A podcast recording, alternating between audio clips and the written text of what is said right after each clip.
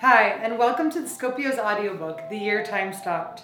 Each week, we will be launching new episodes from each chapter of the book, and each week you will hear mind blowing interviews as well as get to know the artists behind the amazing pictures and stories featured in the book.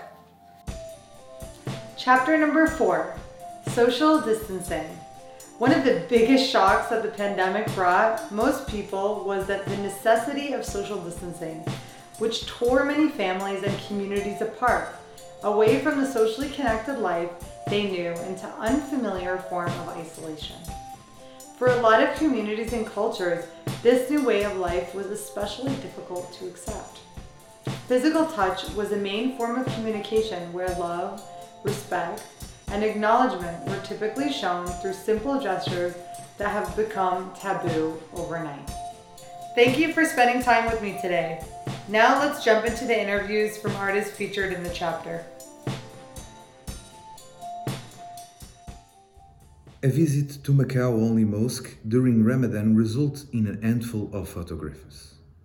A Muslim executive removed his tie and began to pray during Salat, prayer time.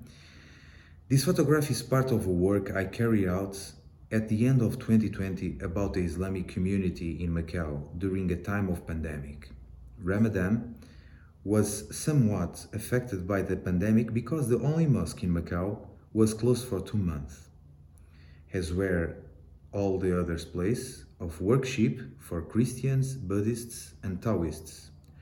For this project, I spent a few hours in the mosque during Salat time.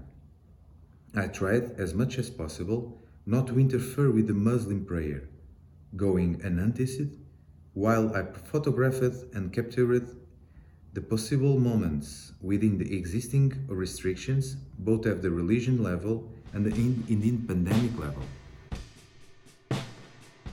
Pardon my English. uh, sometimes it's not. When I write, is is better than than when I I speak. So.